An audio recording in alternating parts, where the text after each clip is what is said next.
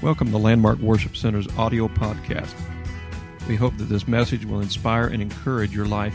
So open your heart and mind and receive what God has for you today.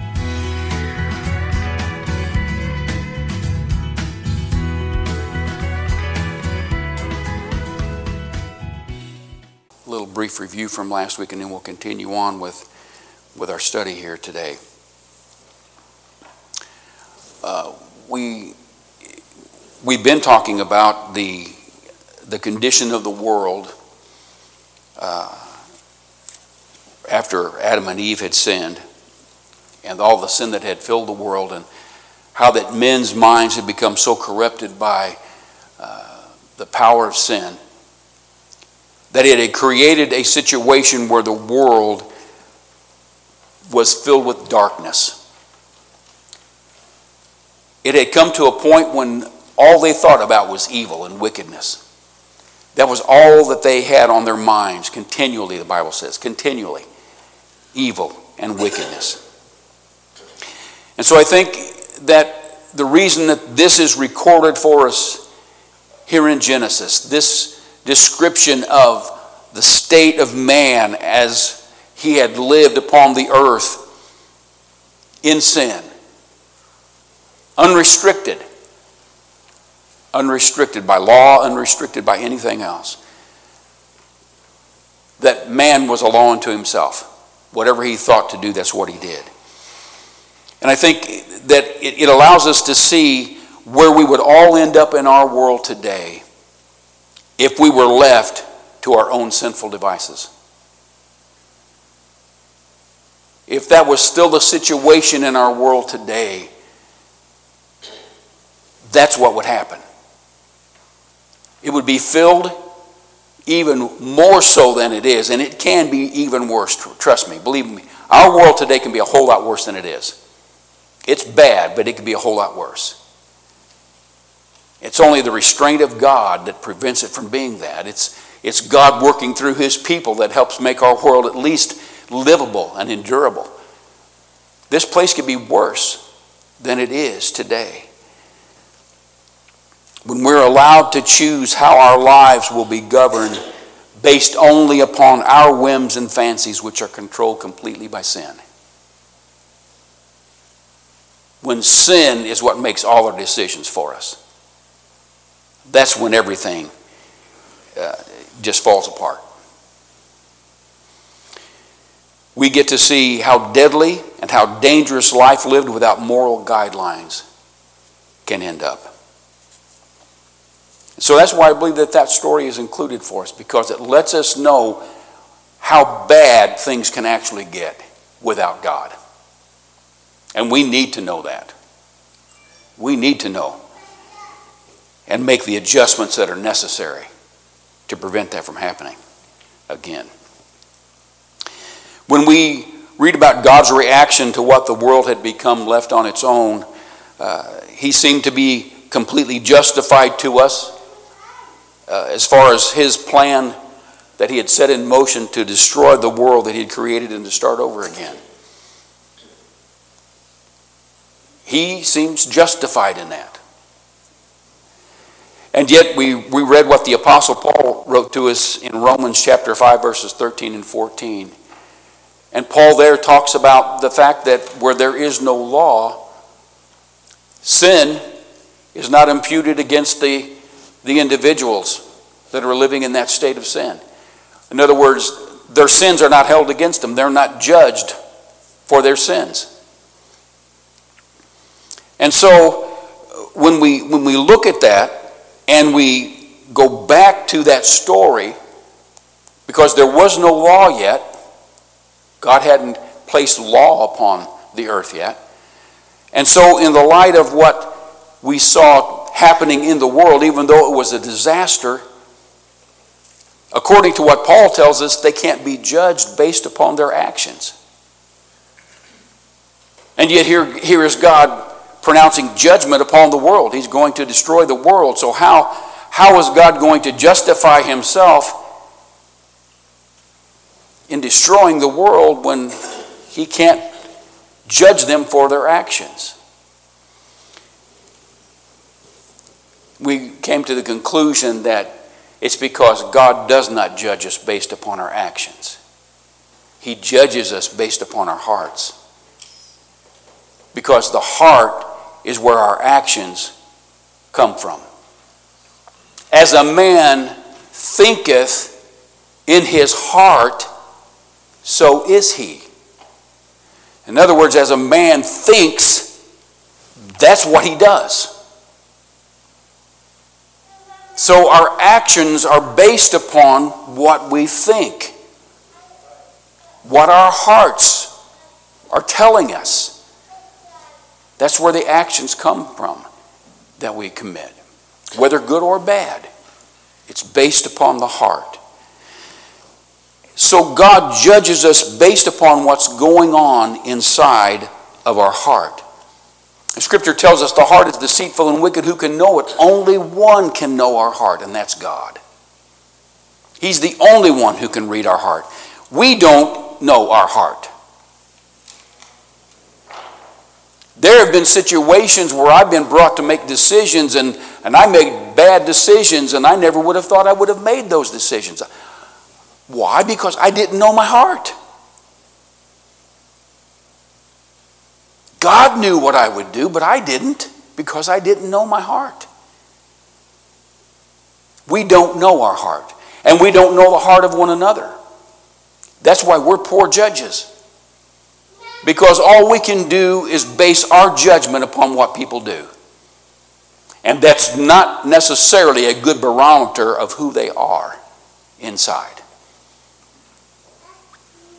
I remember uh, one of my pastors one time um, was having to deal with a situation concerning one of his uh, one of his saints in his church, and uh, it was not a, pleasant thing for him. He was going to have to try to uh, have a confrontation, basically, is what he was thinking. And so, anyhow, he got down and he began to to pray about it. So we had a service. And in this service, um, this individual came forward for prayer. And later on, he confessed to, uh, when he's talking to me, he confessed to me that he said, I didn't even want to go up and pray for him. He said, he said, I, I, he said, that's a horrible thing. He said, I know it is. But he said, I didn't even want to go up and pray for him because he said, I prayed for him so many times and nothing changed. Anyhow, he went up and he said, The instant that I laid my hand upon this person's head, God spoke to me and showed me their heart. And he, he broke down and cried. He said, Their heart was so full of love for God. He said, I, I, I had never seen that. I didn't, I didn't know that. You can't know what's on the, in the heart of people. Their actions can betray who they are. That's why we have no right to judge them based upon actions. We have no right to judge at all. God knows the heart. His judgment is perfect. His judgment is perfect. And the best thing we can hope to do in our lives is to begin to see people through His eyes. To let Him show us others through His eyes. That wouldn't be a bad thing to pray for. Praise God. Then God doesn't just merely judge these people who are constantly thinking about evil. He doesn't just judge these people's heart and make his judgment based upon that. He goes beyond that place of reckoning. He finds one man who hasn't succumbed to the tune that sin was playing, and that man was Noah. The Bible says he found this man, this one man, out of millions. He finds one man whose heart is different. Noah. He lived in a world that was constantly pressuring him to conform to their way of living. And yet, Noah wasn't buying what they were selling. They were putting pressure on him to conform. None of us have ever had that happen, have we? Sure, we have. There's always pressure to make you conform. When you stand out, there's always going to be somebody that wants to make you conform to everybody else. Because you become the irritant. You become the reminder.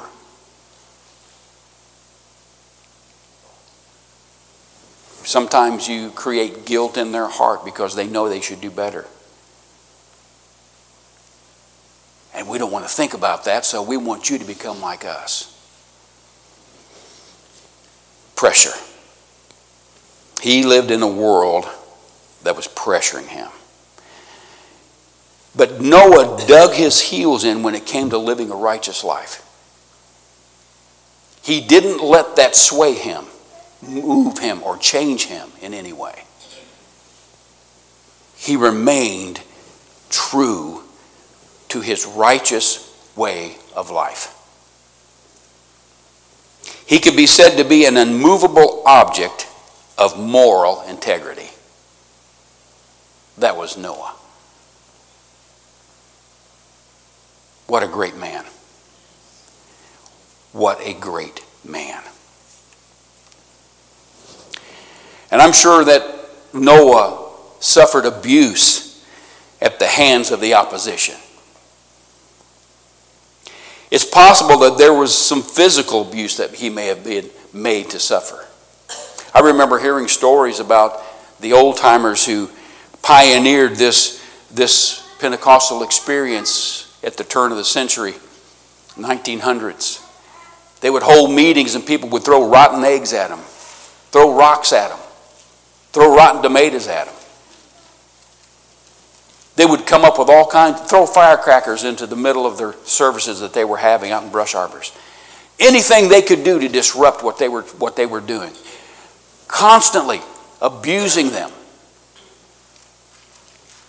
And with Noah being in the type of situation that he lived in at that time, I'm sure that there was some kind of abuse that was going on. Whether I think there was some physical abuse, but there was definitely some, some mental abuse, psychological abuse that he was made to suffer.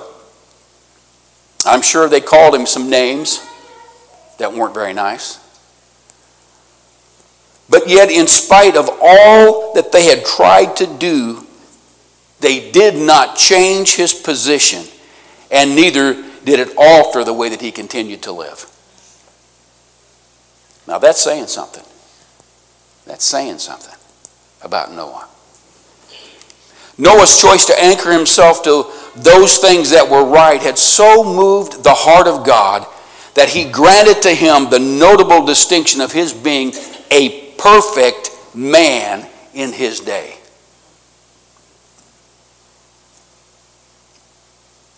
A perfect man in his day.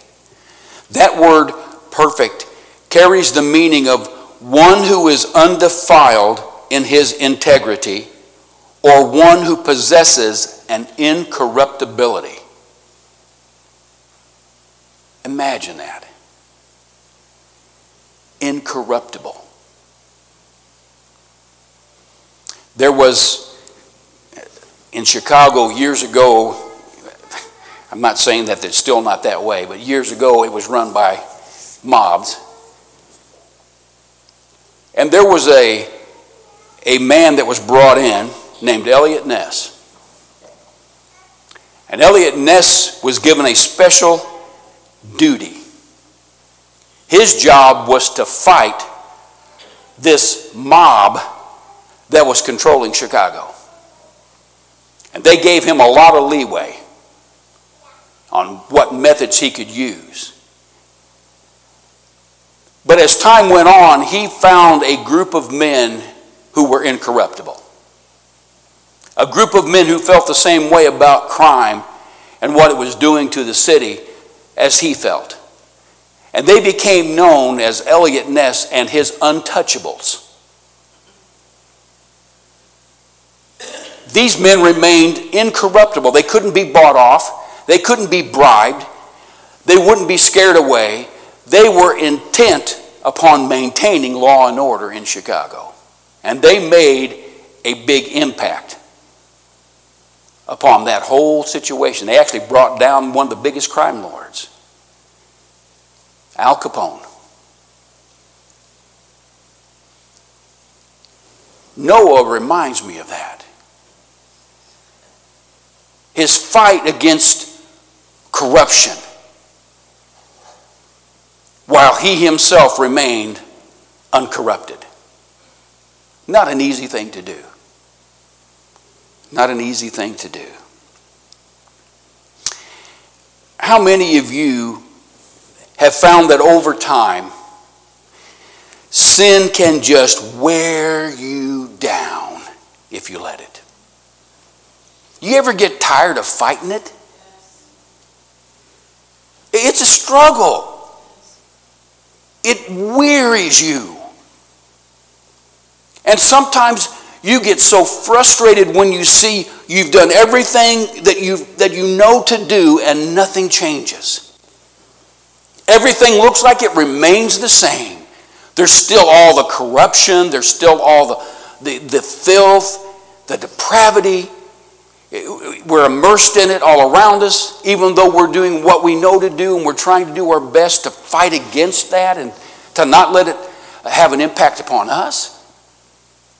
Sometimes it just seems like it's in an impossible situation, the, the mission impossible situation.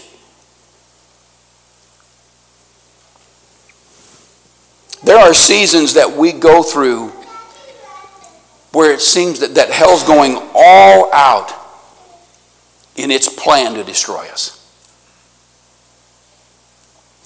I remember, this has been a few years back, but I went on a, a fishing trip a little camping and fishing trip with some uh, with some my friends from from when I worked at headquarters, and um, we went out to this remote area.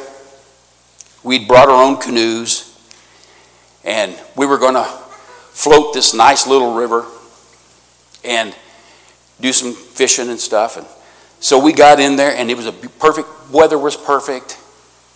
wasn't too hot, Nice breeze blowing, sun was shining. The stream was crystal clear. Uh, and we found some spots. We were stopping and fishing along the way, having a great time, just enjoying ourselves, catching some fish, and just, just it was just an idyllic situation. Until we came around one bend, and we saw some cows up on the, the little hillside there, and they were grazing right there beside the stream. And you know, it's one of those pictures that you want to get your camera out and take a picture because it just it's just beautiful. And when we got alongside of where those cows were, there was this is no lie, there was a cloud of deer flies that were so thick it was black. And this cloud of deer flies came right over to where we were and made us their lunch. I'm talking, you're, you're talking a cloud, literally, swarming around you. They stung like bees. They left, they left whelps on us. And so we, we passed this place, but guess what? The deer flies followed us. They were relentless. You know how most flies you just twitch a little bit and they'll fly off? You could twitch all you wanted to you had to literally kill them to get them to stop biting you. And, and this is no lie, and this is not an exaggeration. When we got back to our campsite, which was about four miles farther down the stream, they were still following us, by the way. The bottom of our canoe was black from the flies we killed. It was a nightmare. It was relentless. And there are times in our life when it's like we are attacked by the deer flies. When the pursuit is relentless. It is, well, it just will not let up. It will not stop. And you know what we had to finally do? We had to finally ignore them. Grit our teeth and just keep paddling for four miles. I mean, it, it wasn't doing us any good to kill them. The, the more you kill, the more there were. And they weren't going to stop. And if you let that situation get to you, a, couple of the guys in the canoe ahead of us, they lost it. They literally, one of the guys literally stood up in the canoe and started waving his oar back and forth, just screaming at the top of his lungs because he'd had enough. It drove him nuts. He jumped in the water, and guess what? As soon as he came up, the flies were right there again. It can drive you nuts. It can drive you crazy. The only solution is to grit your teeth, forget about the flies, and just keep paddling. And eventually you'll get back to your camp. And we met, a, uh, there was a, a couple that had come out to fish, and they were camped right, they were in their boat right there beside our campsite where they were fishing. We come down the stream, and these flies are still following us. They go over and they start hitting that boat. It's fresh meat. And they took off because, the, and the flies just went right with them. So they saved us. They were our salvation that day. But uh, one of the guys lived down in that area, and he told us later on he met that same couple, and they said they followed, those flies followed them all the way back to I don't know how many miles downstream, but they were still following them in that boat. I'm, I'm talking these things are relentless, and that's the way life can be when sin begins to, to get stirred up. It will not stop. It will not let up. It will drive us nuts. It will drive us crazy. But we cannot allow that to happen. And Noah, there's no doubt, he had reached the end of his rope several times, but somehow he gritted his teeth and he just kept rowing. He kept moving forward. He kept going where he needed to go. Now, we struggle with things like this for, you know, it can be months sometimes, maybe a year or two, where it just seems like everything falls apart, nothing goes right. Noah lived with that for 600 years. Deal with that for 600 years and think of, will that wear you down? You talk about a guy with integrity and with grit. He dealt with it for 600 years and he stayed true. He dug in and he kept going. Noah was no ordinary guy. No wonder he caught the eye of God. It shows us that Noah was viewed by God as one who was to be considered blameless because of his managing to maintain his integrity and his devotion to those right principles under the most impossible of conditions imaginable. That's doing something. And therefore, God went even further in his description of Noah. He bestowed upon Noah a great privilege. He was granted the honor of becoming known as a man who walked with God. A man who walked with God. That word walked that's used there is the word halak and it means to come on continually following. To come on continually following. Noah walked on continually following God. Nobody else was doing it. He didn't have a support group. He didn't have any shoulders to cry on. He didn't have anybody who cared. It was Noah against the world. And yet he continued to follow God. There's only one other soul that's recorded in scriptures having been endowed with that same honor. And that was, of course, the man called Enoch, who just happened to be the great grandfather of Noah. And he lived in that same time period. And yet, he also was a man who continuously walked and was moved by God.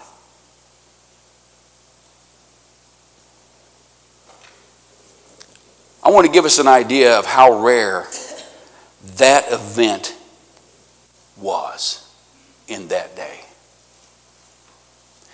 In the course of man's early history, from the time of Adam's beginning to the event of the flood, it covers some 1,786 years.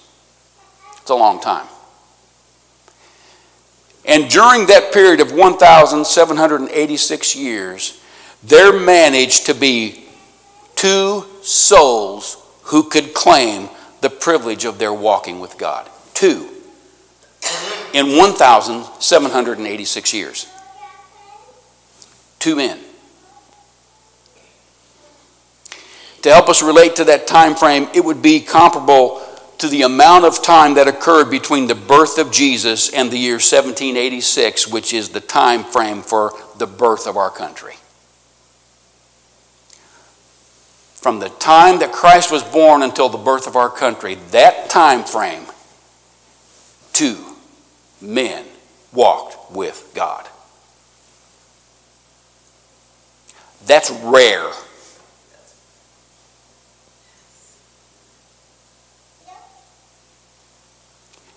That puts Noah in some pretty elite company.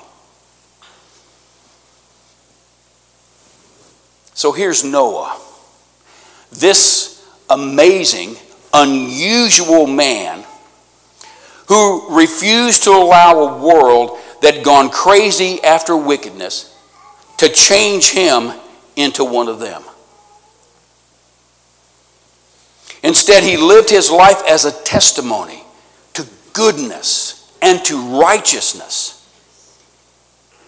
He had, in essence, become God's epistle to be read by all of those around him. Paul writes about living epistles in 2 Corinthians chapter 3 verse number 2. Ye are living epistles read of men You're our epistle that's being read of men.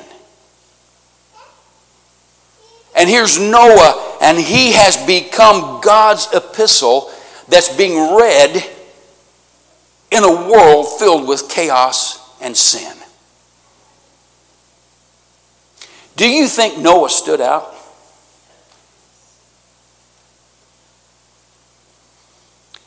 How bright do you think Noah's light was in his day?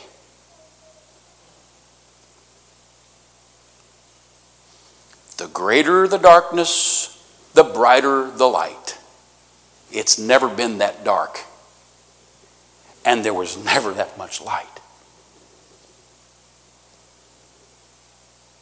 His light must have blinded them.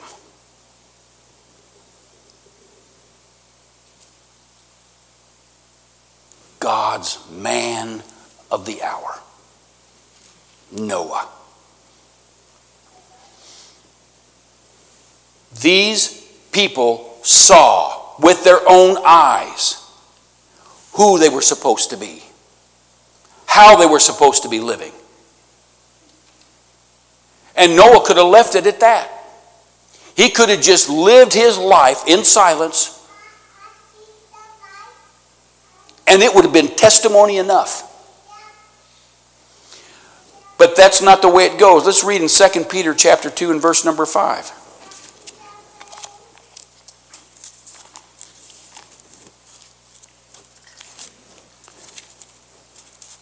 Second Peter chapter 2, verse number 5.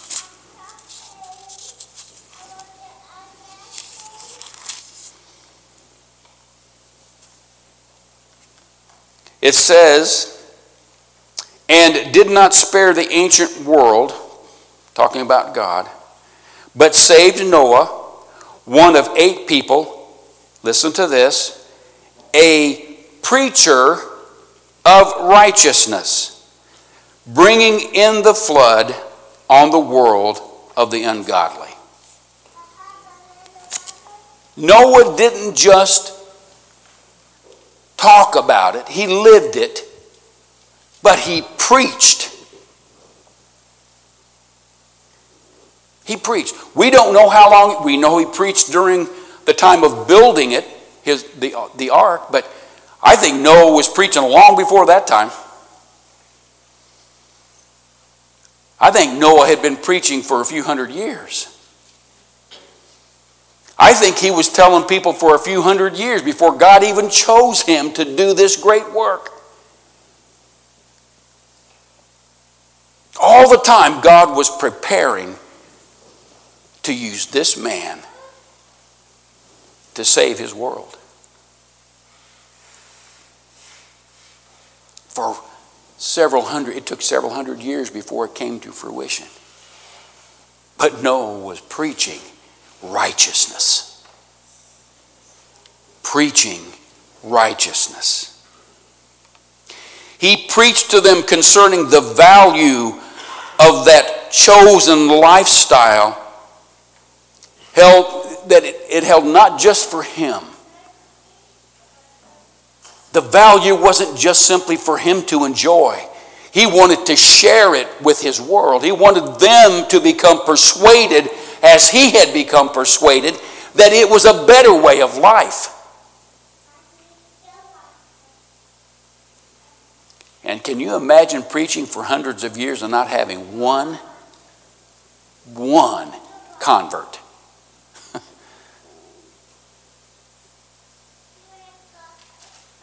Nobody listened. Nobody listened. Noah revealed to a godless and a lawless world what God required and what he desired for everyone. So that they could be brought back into a relationship and have fellowship with God. That's what Noah wanted. That's what the world needed. He became a sort of spiritual yardstick by which the others could measure themselves to see how far away from being who they should be they really were.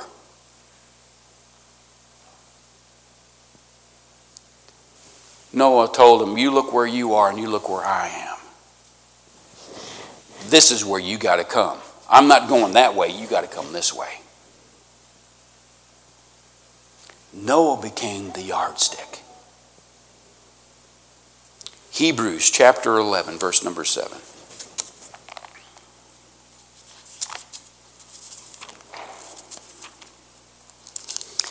Hebrews chapter 11, verse number 7. The writer says, By faith, Noah, being divinely warned of things not yet seen, moved with godly fear, prepared an ark for the saving of his household. And listen to this by which he condemned the world and became heir of the righteousness which is according to faith. The actions of Noah brought condemnation upon the world. So that in essence, it's telling us they were without excuse.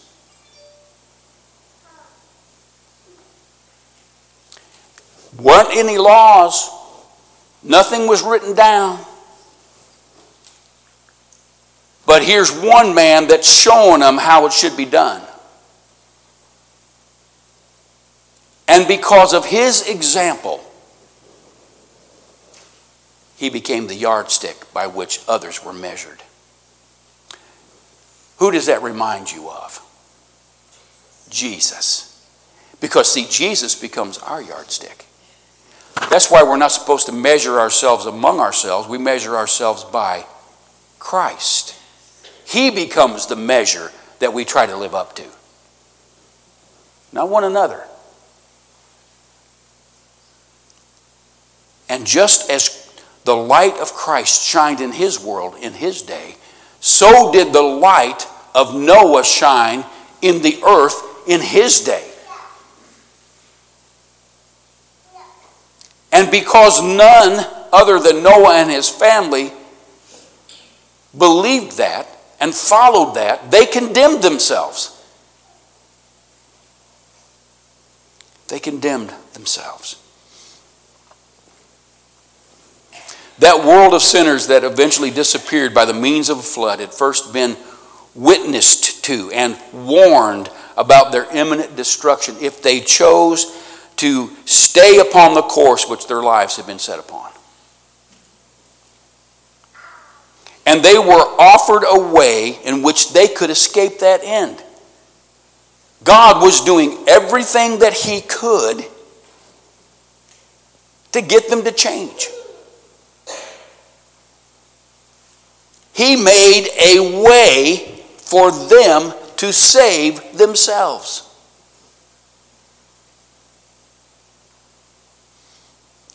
He's doing the same thing today.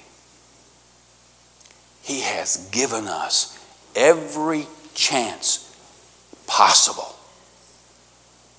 to save ourselves. He did, didn't he say, save yourselves from this untoward generation? We have something to do with our salvation, folks. Jesus made everything possible for us, but we still got to do something. We still got to believe it and accept it. And that was something that those in the day of Noah did not do. They did not believe and they did not accept. They condemned themselves. They condemn themselves. But yet that shows God reaching and God still wanting to give them an opportunity to change before destruction came. Again, Noah preached for, I think he preached for several hundred years. And in that time, word gets around about this weirdo. You don't think it does? Oh, yeah, it gets around. That world knew. God had made sure that they knew that there was a way. That's the fairness of God. He didn't have to do that. But that's the fairness and the love of God. Can you imagine God loving those individuals who were all they thought about was evil continually? It grieved God, and yet God still loved them and still wanted them to be saved. Still did. And yet God went even further in validating his fairness in this event of sending a judgment of a flood upon the earth as a form of judgment. I want us to consider another possible aspect of, of what great lengths that God went to in order to, uh, to be accurate in his assessment of the situation that had developed upon the earth. I want us to read in Genesis chapter 11.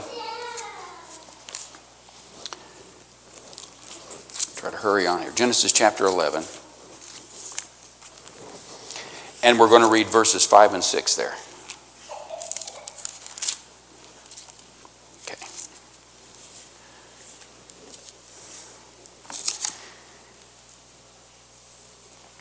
Genesis chapter 11, verses 5 and 6. And this is talking about the Tower of Babel.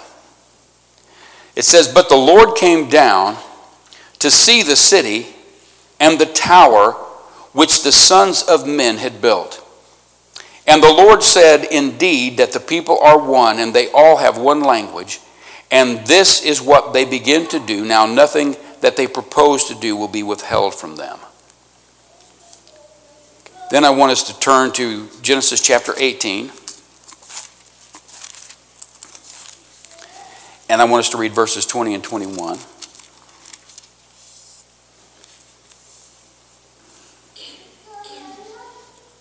Genesis 18, beginning with verse number 20. And the Lord said, Because the outcry against Sodom and Gomorrah is great, and because their sin is very grave, I will go down now and see whether they have done altogether according to the outcry against it that has come to me, and if not, I will know. This is talking about him prior to the destruction of Sodom and Gomorrah. And then let's turn back here to Genesis chapter 6, verse number 5.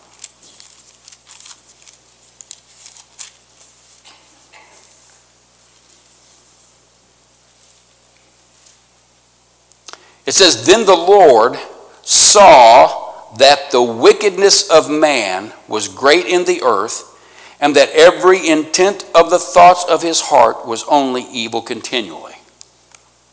What do these three things have in common? It tells us about God's justice. In the situation when we talked about prior to the destruction of Sodom and Gomorrah, what do we know occurred in that story? God had taken a physical form, came down to the earth, and went to Sodom and Gomorrah himself with two witnesses, two angels. Because out of the mouth of two or three witnesses, there has to be witnesses. God does it. I'm, God is so fair. He is so fair. Did he know of, you can't hide anything from God knew what was going on there. He knew it. What does he do? He comes down and he says, I'm going to go take a look for myself. At the Tower of Babel, we have the same similar language being used. And I believe that God came down in a physical form, walked among them. There's the, the script or the, the word there that talks about uh, saw, that God saw, that word means not just that he looked, but it's he looked upon and was looked upon. Meaning that not only did he see them, they saw him. How can they do that if he's not there?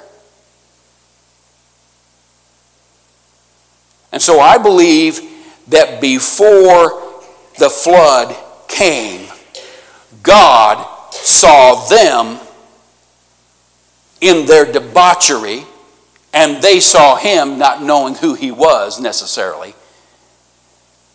He listened to their conversation. He took in what was going on.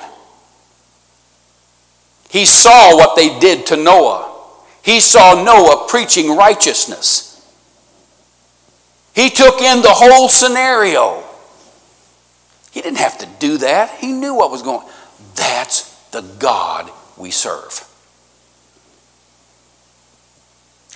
He goes to every extreme to give you every possible chance. If there's a reasonable doubt, you know, there was Abraham and he's trying to bargain with God. Well, you know, well, he finally gets him down. Well, what about 10 souls? If, if, there's 10, if there's 10 righteous people in Sodom and Gomorrah, will you spare the city for 10? He's, God said, You're, you're preaching to the choir, dude. That's what I'm all about. Why do you think I'm going there? I'm not going because I want to see their wickedness. I'm going to find some people who are there who are righteous so that I don't have to do this. And if I can find enough people that are righteous, I won't destroy them. That's God. That's who He is. He is not a horrible, vindictive, angry. That's not God. He goes to extremes to save. He went to extremes to save me. He's gone to extremes to save you. He will go to extremes to save all people. That's the heart of God. That's Him. He's more than fair. He's more than fair.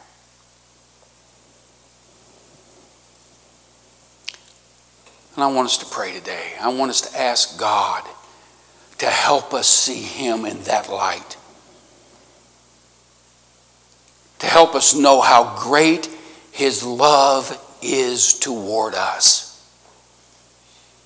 Toward all people everywhere. Let's pray. Thank you, Jesus. Ha,